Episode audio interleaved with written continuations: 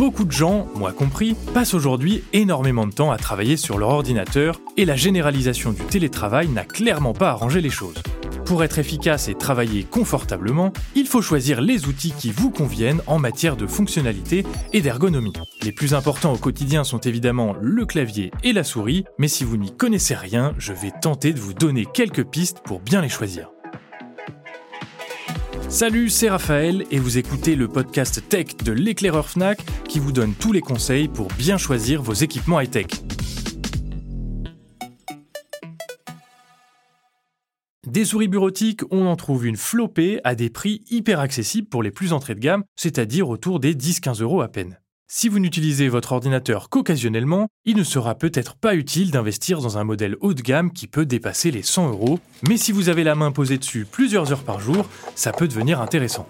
Et oui, une souris qui n'est pas adaptée à votre morphologie pourrait s'avérer gênante si elle est trop petite ou trop grande par exemple, ou encore si elle n'épouse pas bien votre paume. Moi qui ai de grandes mains, j'apprécie les gros modèles comme la M X Master de Logitech qui fait figure de véritable maître sur le marché des souris bureautiques et j'ai du mal avec les petites souris. Tu ressembles un peu à une souris ? Oui, mais je suis un peu une souris. Faites donc attention à choisir un format qui vous convient selon vos usages, temps passé dessus, taille de votre main et ergonomie. Il existe d'ailleurs des souris spécialement étudiées pour réduire les tensions au niveau du poignet et de l'épaule. Elles ont un format souvent un peu étrange et elles s'utilisent en général à la verticale avec le pouce vers le plafond. Pas d'inquiétude, on s'habitue très vite à ce format qui est très confortable. Chez les claviers, le format ergonomique existe aussi. Ils sont bombés au centre et le tout forme une sorte de vague sur laquelle les mains viennent se poser. Le clavier est d'ailleurs séparé en deux parties, une pour la main gauche et une pour la main droite, et leur position est un peu plus verticale, un peu comme sur les souris du même genre. Sur des modèles comme le K huit cent soixante Ergo de Logitech ou le Ergonomic Surface de Microsoft, les poignets ne se cassent pas et on gagne en confort sur de longues sessions d'écriture. On ne voit pas le temps passer. En parlant de confort, certains claviers sont vendus avec un repose-paume et d'autres non. Un élément à vérifier avant l'achat, même si on peut facilement en acheter un séparément au besoin. Bon, l'ergonomie c'est très bien, mais parfois on veut quelque chose d'un peu plus compact qu'on peut emporter partout facilement, lors d'un déplacement pour le boulot par exemple, ou en vacances chez mamie. Dans ce cas, mieux vaut peut-être s'orienter vers de petits modèles légers pour ne pas trop s'encombrer. Il existe beaucoup de souris de ce genre, mais c'est moins vrai pour les claviers. Les claviers T K L, tankless, c'est-à-dire sans pavé numérique, sont encore un peu rares, mais on en voit de plus en plus sur le marché et pas seulement dans l'univers gaming. On peut citer le M X Keys Mini de Logitech, le Microsoft Designer Compact ou le K W neuf mille deux cents Mini de chez Cherry qui peuvent être transportés très facilement. Mais il y a aussi d'autres avantages. Ils prennent moins de place sur un bureau et permettent de recentrer un peu les mains à l'usage, ce qui évitera les tensions sur l'épaule au cours de la journée.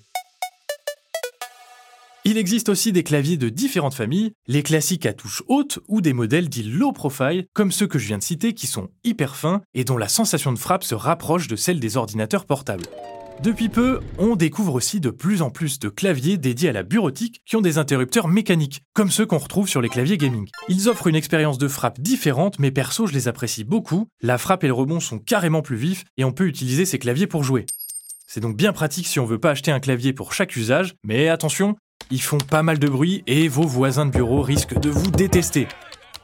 Ils sont également souvent assez chers, comptez cent quarante euros pour le M X Mechanical de Logitech, cent quatre-vingt-dix euros pour le Razer Pro Type Ultra et même deux cent cinquante euros pour le K W X U L P de chez Cherry. C'est bien évidemment, euh, c'est un très bon prix.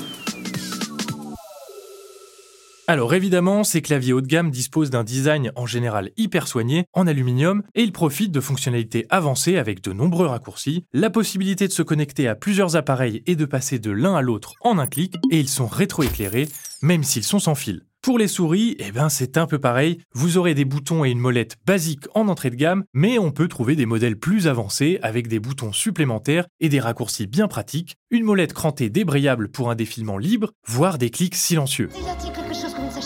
D'ailleurs, je ne l'ai pas encore mentionné, mais c'est un élément qui peut avoir son importance. Les modèles sans fil peuvent être déplacés facilement sans s'embêter avec un câble, mais les claviers et les souris filaires sont souvent moins chers et n'ont pas besoin d'être rechargés, donc c'est à vous de voir selon votre usage et votre budget.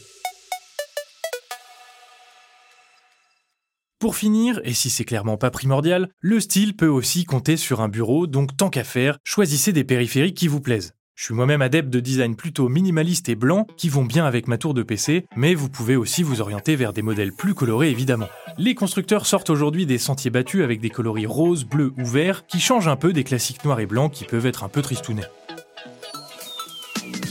Pour choisir son clavier ou sa souris bureautique, il faut surtout cerner ses usages. Est-ce que vous passez beaucoup de temps dessus? Est-ce que vous avez besoin de le transporter souvent? Et bien sûr, quel est votre budget? De là, on peut trouver un modèle adapté, filaire ou sans fil, plus ou moins ergonomique, compact ou pas, et avec telle ou telle fonctionnalité. En tout cas, bonne chance dans votre quête de vos périphériques idéaux, et on se retrouve bientôt pour un nouvel épisode du podcast tech de l'Éclaireur Fnac.